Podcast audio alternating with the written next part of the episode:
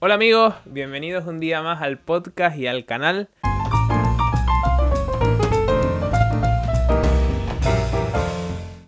Hoy les traigo una charla que grabé hace unos días con Paula de Figueiredo. Ella es empresaria, emprendedora y experta en negocio internacional. Uno de sus proyectos es ayudar a emprendedores a materializar y monetizar sus sueños.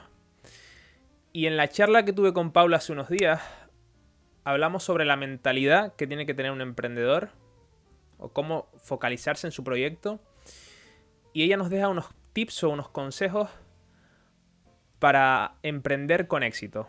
O sea que si te interesa este tema de emprendimiento, de mentalidad, o incluso si estás en Alemania y te interesa emprender, creo que te puede servir bastante esta charla, y creo que ponerte en contacto con Paula también te va a ayudar bastante a materializar ese proyecto. Así que, sin más, vamos allá.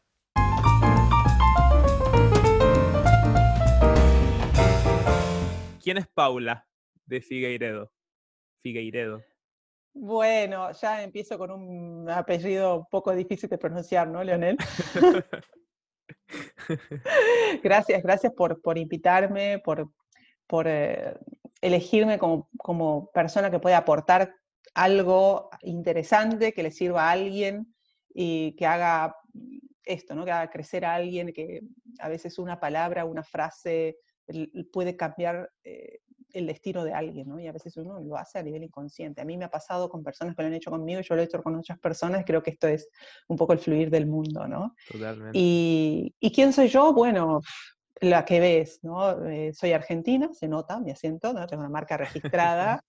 Bueno, nací en Argentina, estudié allí, estuve viviendo en España, hice un emprendimiento en España, luego vine a estudiar a Alemania. La idea era volver a España, pero bueno, al final, esto fue en el 2011, terminé de estudiar aquí y me quedé. Y en algún momento me volveré, porque tengo una relación de amor con España.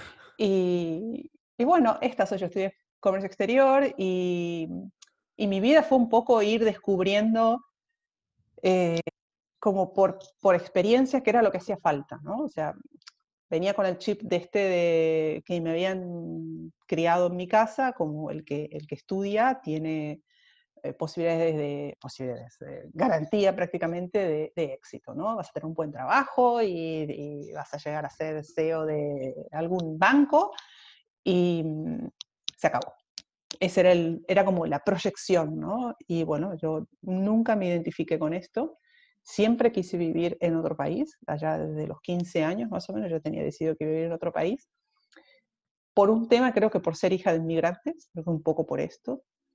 Y así empecé. Me fui a Buenos Aires y luego fui, como te comentaba, a España y luego aquí a Alemania. Y a medida que iba pasando por cada una de estas etapas, iba descubriendo que siempre me faltaba algo. Es que al final, cuando uno va creciendo, cuando se da cuenta que le falta algo, cuando sale de esa zona de confort, ¿no? Que es tan famosa, de la que todo el mundo habla. Entonces, a medida que iba aprendiendo cosas nuevas, encontrándome cosas que no sabía, estrellándome con cosas que creía que no eran como había creído que eran. Entonces, a medida que fui viviendo esto, fue como fui tomando mis decisiones, ¿no? Yo no hice un planteo de mi vida, a los 20 años voy a hacer esto, esto y esto, porque realmente, si lo hice, no salió nada como yo me lo esperé. Lo único que fue un viaje a España. Es lo único que salió dentro de mis planes. Todo lo demás fue sorpresa. Y yo creo que un poco es como hay que vivir, ¿no? O sea, si uno está bien planificar, está bien tener objetivos, son súper importantes, sobre todo para tener foco, pero si uno se cierra demasiado en lo que cree que tiene que ser, ese es un problema, ¿no? Porque convierte en verdad y es capaz de sacrificar su vida por esa verdad que cree que es la verdad y resulta que no. Y produce mucho sufrimiento. Sí, yo creo que entonces, al final llega a ser contraproducente un poco, ¿no? De esa ansiedad que a veces nos llega por fijarnos objetivos que a lo mejor no son realistas con lo que estamos destinados a hacer, por así decirlo, ¿no? Así es. Y estamos en una sociedad que te impone tiempos, te impone logros, te impone éxito. O sea, hay que ser de éxito en tal edad, hay que hablar así, hay que vestirse así, hay que... hay que, y es como una lucha constante para cumplir con todo eso y el ser, que yo creo que es la gran revolución que hay ahora, ¿no? ¿Qué es lo que quiero ser yo? ¿Qué es lo que quiero yo para mi vida? No, no quiero estar 10 horas, 8 horas, 9 horas sentado en una oficina haciendo algo que no me gusta, algo que no me llena, algo que no tiene un fin que va conmigo, ¿no? Yo he trabajado en empresas multinacionales muy grandes y me pasaba esto, o sea, con los proyectos, todos los proyectos, salvo algunos que están orientados a lo social, todo lo otro es 100% económico y lo único que es dinero, más dinero, más dinero cada año, y no hay como una especie de no sé cómo describirlo, como un objetivo personal que se pueda adosar a estos proyectos, salvo seguir creciendo y escalando en una empresa y llegar a un gran puesto sacrificando muchas cosas en la vida, porque eso no es gratis. Yo creo que esto, el tema este de la cuarentena y esto del corona que nos ha llegado, creo que ha servido a mucha gente para abrir conciencias y para decir en qué punto estoy y si esto se relaciona realmente con lo que quiero ser, por así decirlo, ¿no? Así es. Claro, el confinamiento ha hecho que muchos miren hacia adentro, muchas cosas, ¿no? Sí. Qué bueno. Oye, Paula, ¿y qué es para ti ser emprendedor? Uy, es decir, primero... ¿Qué significa ser emprendedor? ¿Todos podemos ser emprendedores o son gente que es tocada por una varita y crea Apple, crea... Siempre ponen estos ejemplos de empresas gigantescas. Y hay un montón de empresas que no son gigantescas y que tienen muchísimo éxito en lo que ha sido aprendizaje personal interno y de empresa, en otros tipos de empresas que no son tan gigantes, ¿no? Pero siempre el ser humano tiene esa particularidad de solamente ver el que está allá arriba, ¿no? Y no evaluar también todo lo que hay detrás, ¿no? de estas personas. Creo que sí que cualquiera puede ser emprendedor si quiere serlo. Ahora, ser emprendedor para cualquier cosa en la vida, desde ser inmigrante también, es de alguna manera emprender algo, tiene que ver con estar dispuesto a romper miedos, barreras, límites, y muchas veces eso da miedo y hay gente que decide no hacerlo, que no está mal, es supervivencia, es una estrategia. Yo puedo sentirme seguro quedándome en un lugar y no haciendo más que, por ejemplo, quedándome en un país o quedándome en un trabajo o no trabajando nunca. O sea, son estrategias de supervivencia, ninguna es cuestionable. Pero no puede ser emprendedor quien no está dispuesto a romper estructuras. Si alguien pregunta, ¿cualquiera puede correr una maratón? En un principio sí, pero solamente lo logrará quien sea disciplinado, quien cuide su cuerpo, quien cuide su mente. Hay una serie de cosas que hay que ordenar y romper estructuras para poder llegar a ser emprendedor. Pero ser emprendedor hay muchas maneras, no solamente abriendo una empresa. Eso por un lado. Y segundo, que emprender no es simplemente registrar una empresa burocráticamente, porque esto es otra cosa que yo veo mucho. La gente que quiere emprender está como muy preocupada por ejemplo, aquí en Alemania, por qué tipo de empresa necesita tener, o cuál sería el mejor tipo de empresa, o cuánto saldría el tipo de empresa que quieren registrar, cosas como a dónde tengo que ir, qué es lo que tengo que decir, cómo debería, cómo no debería. Y ese es como el mayor obstáculo. Y resulta que es un emprendimiento. A mí me gusta siempre decir del emprendimiento a empresa, ¿no? Convertir el emprendimiento en empresa. Porque un emprendimiento es un proyecto que tiene que convertirse en empresa. Al final las empresas son todos proyectos. En el momento que deja de ser un proyecto, se termina y se deja de ser empresa. Entonces siempre están con proyectos dentro, ¿no? Entonces, en el punto de vista que tienen muchas personas que van y se inscriben, logran pasar esta gran barrera idiomática, cultural y demás, de ir a inscribirse y logran tener una empresa, ahí empieza el camino en realidad. Y eso no lo han visto. O sea, hay empresas que han hecho emprendedores aquí en Alemania que jamás han hecho un plan de negocio, pero no un plan de negocios al estilo universidad, sino un plan de negocios para saber cómo va a funcionar la empresa, quiénes son los clientes, cómo se les va a vender, a quién se le va a vender, quiénes son los competidores. La mayoría no sabe quiénes son sus competidores. Entonces, es difícil mantenerse, porque emprender significa empezar con el proyecto y hacerlo sobrevivir 2 años, como mínimo, para que pase la fase crítica de la empresa, porque las empresas tienen como un periodo de nacimiento-muerte en los 2 años, y muchas empresas se caen en ese periodo de tiempo, pero sobre todo porque no han hecho nunca un análisis de lo que realmente se necesita para llevar este negocio adelante, como por ejemplo saber quiénes son los clientes. Las segmentaciones de clientes, muchas personas las siguen haciendo como grupos de personas de 35 a 55 años que usan Facebook. ¿Eso funciona? No. No funciona. Entonces hacen toda una estrategia y posteos y cosas a estos grupos de empresas tirando al aire a todo a ver a quién le da. No funciona y se frustran. Luego empiezan a incorporar otros tipos de servicios, otros tipos de productos que van totalmente en contra de lo que ellos realmente querían hacer y empieza a perderse el foco, pasan los 2 años y dicen, no, esto no funciona, empiezan otra cosa. Entonces, el proyecto de negocio va desde el yo, ¿qué quiero ser yo? ¿Dónde quiero estar? ¿A dónde quiero llegar? Y esto, aunque parezca de libro, es la base de todo, ¿no? Entonces, a partir de ahí, cuando uno realmente entiende qué es lo que quiere, porque es el primer trabajo, te diría que el más difícil, qué es lo que quiere para uno. Entonces ahí después uno dice, bueno, ok, ¿qué talentos tengo? ¿Qué es lo que puedo hacer? ¿Qué es lo que el mercado quiere? Y la cultura. Acá tenemos un valor más para incorporar en el proceso. Entonces, emprender, cualquiera lo puede hacer, pero sí o sí hay que estar dispuesto a renunciar a cosas y romper barreras o desaprender cosas que nos han inculcado. Qué interesante esa parte. ¿Destacarías alguna otra clave mental que tú has visto en tu experiencia sobre esas claves mentales para emprender con éxito? ¿Tenemos el tema de desaprender? Sí. Yo diría que lo primero es no enojarse. No enojarse con uno mismo, no enojarse con el mercado, no enojarse con el país, no enojarse con los clientes porque no le piden lo que quiere vender o no le pagan lo que quiere cobrar. No enojarse, eso es el primer punto.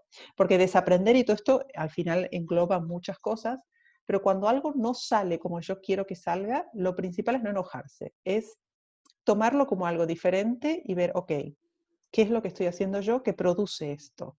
¿No? Y no, es culpa de esto, es culpa del otro, porque sí, porque... No. Siempre que las cosas nos pasan, sobre todo repetitivamente, es porque nosotros hacemos alguna cosa a nivel consciente o inconsciente que produce eso, ¿no? Por ejemplo, si yo no me siento segura vendiendo mis servicios de traductora, porque siento que puedo cometer errores, que...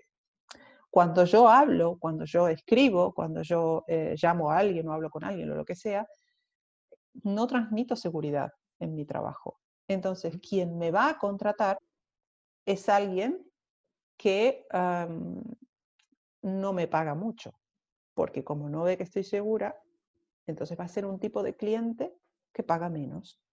Entonces, esta persona puede enojarse porque tiene clientes siempre que pagan poco.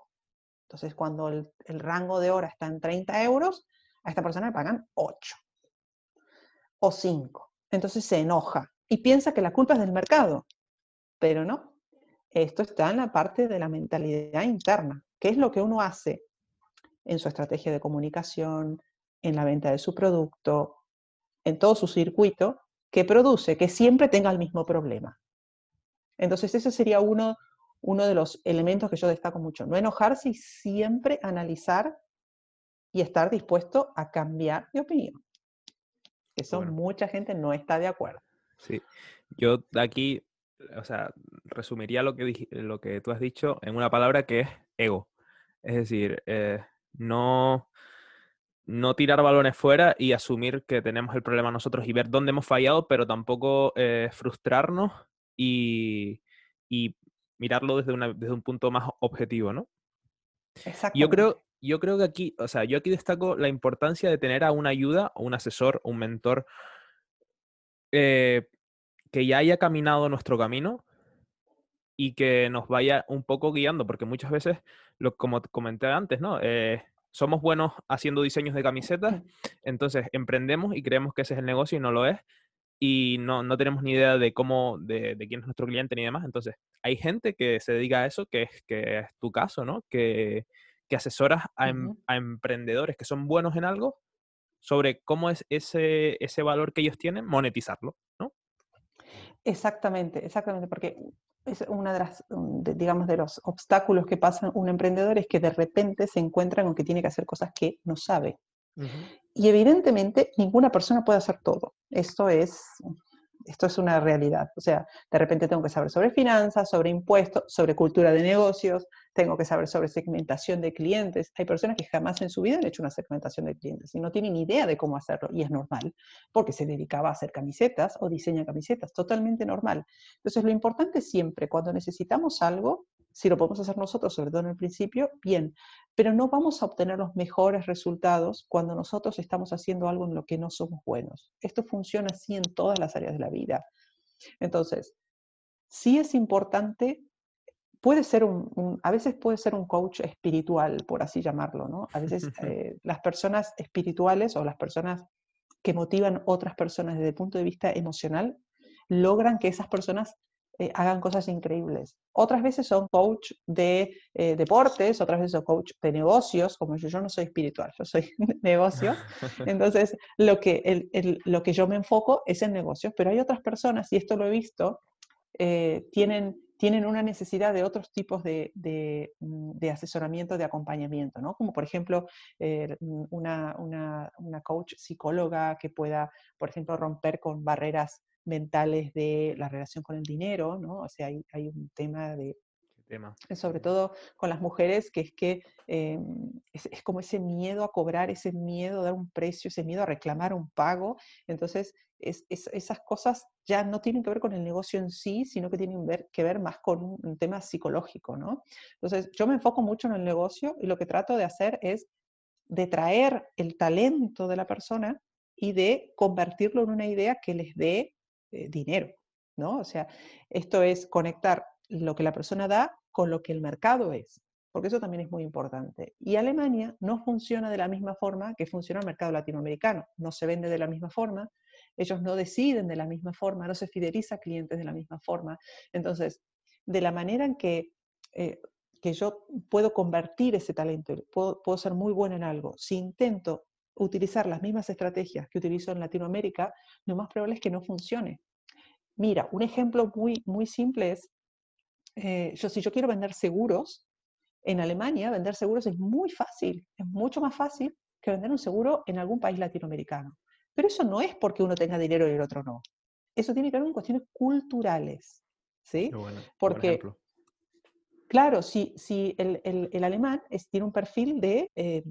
que evita el caos, evita el riesgo, porque es un perfil conservador.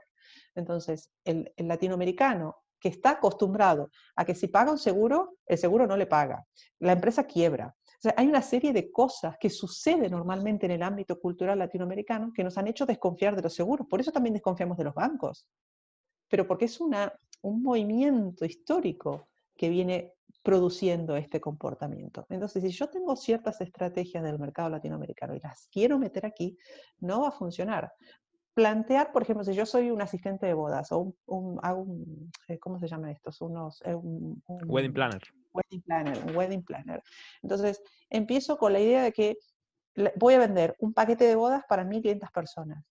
No, eso me funcionaría en la India. No me funcionaría aquí, porque aquí las bodas, las fiestas son de grupos mucho más pequeños. El concepto de familia en Alemania es mucho más pequeño que en Latinoamérica. Una boda en la India van cientos de personas y se hacen en la calle, es abierto. No es como aquí. Entonces hay conceptos culturales que pueden hacer fracasar un negocio. Walmart, no nos vayamos tan en lo pequeño, Walmart es un supermercado que ha venido a Alemania y ha fracasado por no entender la cultura alemana, y se ha tenido que ir. Entonces, no es algo que solamente le pasa a pequeños empresarios, sino que esto pasa en todas las empresas. La cultura es muy importante a la hora de comunicarme. Si yo quiero vender, por ejemplo, bratwurst en Argentina, me va a ser mucho más difícil. Aquí me va a ser muy fácil, porque son costumbres.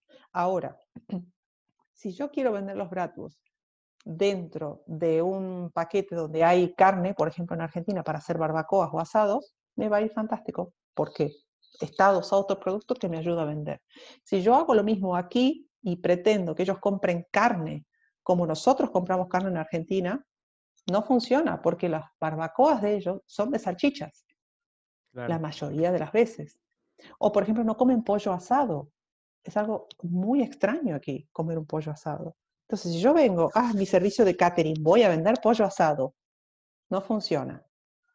Entonces hay ciertos elementos culturales, ciertos elementos de consumo, demográficos, que hay que tener en cuenta a la hora de diseñar lo que es la estrategia de entrada en el negocio, y tiene mucho que ver también con la propuesta de valor que uno tiene y con la buena segmentación de clientes.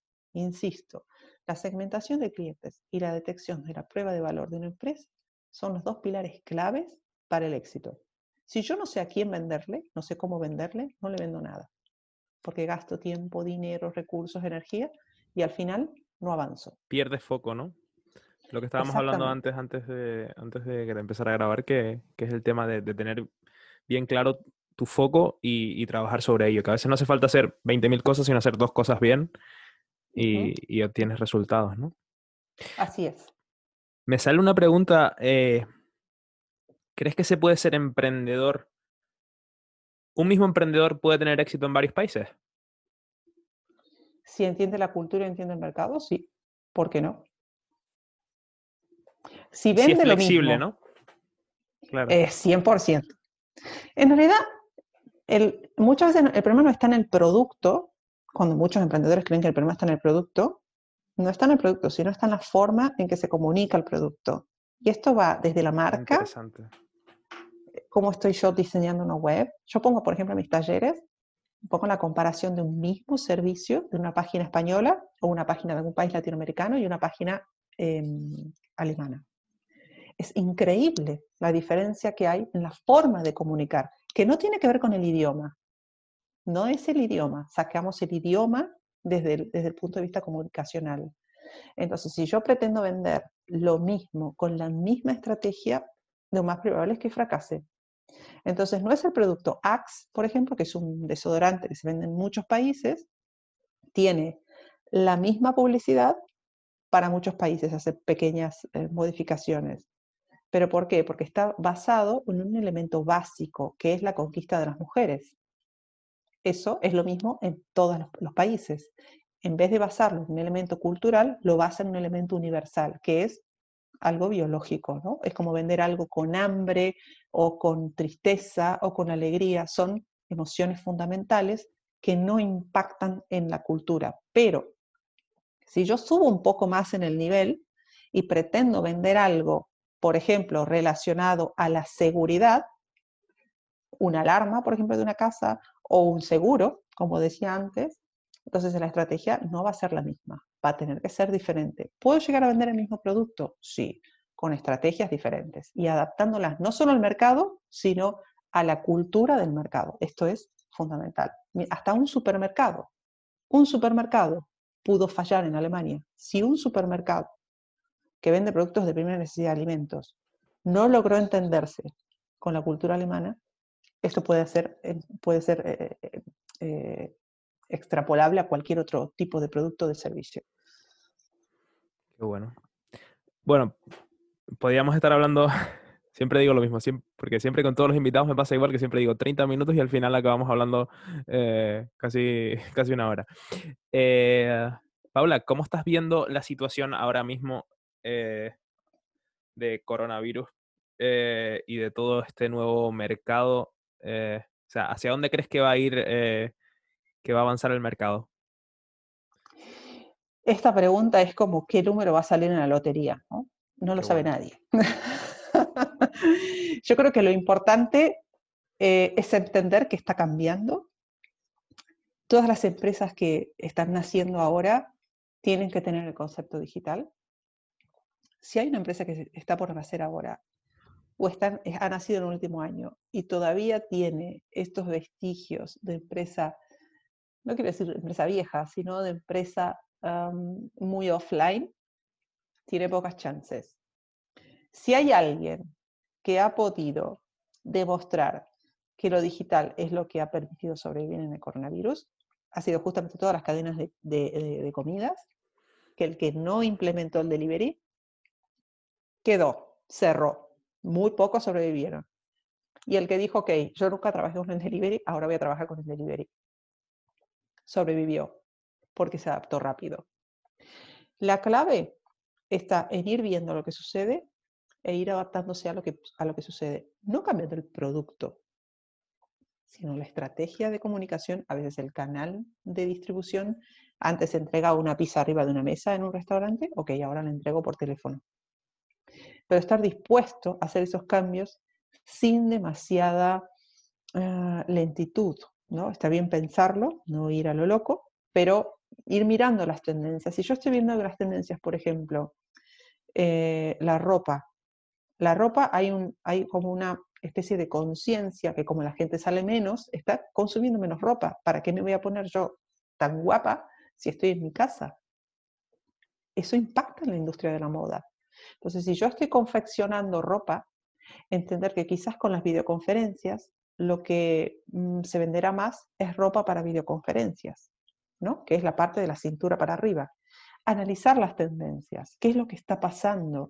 Y esto no importa tanto lo que pasó ayer, pero sí lo que viene pasando en los últimos meses. Eso sí marca tendencia. No estar tan loco con las noticias del día anterior, sino con lo que vemos que se repite durante varias semanas, durante varios meses, y tomar medidas para ajustar la empresa a estos tipos de cambios. Los cambios están, vinieron para quedarse, posiblemente en el futuro haya una especie de modelo híbrido entre un poco cambios que ha dejado el coronavirus y la normalidad que teníamos antes, como una mezcla de las dos. Pero 100% lo que era antes, no creo que volvamos a tenerlo nunca. Yo estoy totalmente de acuerdo. Hay un despertar de muchas cosas que, claro, ya no se puede volver a dormir, ¿no? Uh-huh. Esto de trabajar desde casa, cómo ha avanzado todo a nivel digital tan rápido. O sea, Alemania es un país que la digitalización la viene trayendo lenta. Le ha costado, pero es un tema cultural también, no es un tema económico, es un tema cultural porque está muy orientado a los procesos, le gusta todo lo que está escrito, no corre riesgos, hace todo por escrito, todo por cartas, no creen mucho los emails. Entonces todo esto produce lentitud en los cambios tan estructurales como lo que es la digitalización, ¿no? Pero de repente hubo empresas que dijeron, bueno, hacemos esto, morimos. Tuvo un adelanto, un salto muy grande en el proceso de digitalización en Alemania. Ha sido de los que más ha despertado por la parte digital, ¿no? Y creo que principalmente es esto, es prestar atención a las tendencias, porque la respuesta no la tiene nadie. Nadie sabe cuándo va a haber una vacuna, cómo va a ser la vacuna, si va a funcionar, si no va a funcionar, nadie sabe esto. Y no podemos delegar toda nuestra supervivencia a un elemento, ¿no? Entonces nosotros tenemos que seguir moviéndonos, adaptándonos, cambiando, y siempre con el concepto de no enojarnos con la situación, no enojarnos con lo que nos pasa, decir, ok, esto es lo que viene, así fue construido el mundo, me adapto. Qué bueno, qué buena idea. Este es mi mensaje.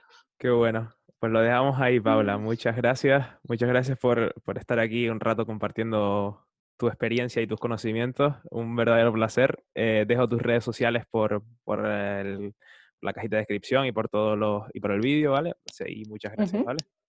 Gracias, Lorena. Ha sido un placer y espero haber aportado que a la gente le sirva, que pueda despertar y aprender cositas nuevas. Gracias, Paula. Te mando un abrazo, Leonel. Chao.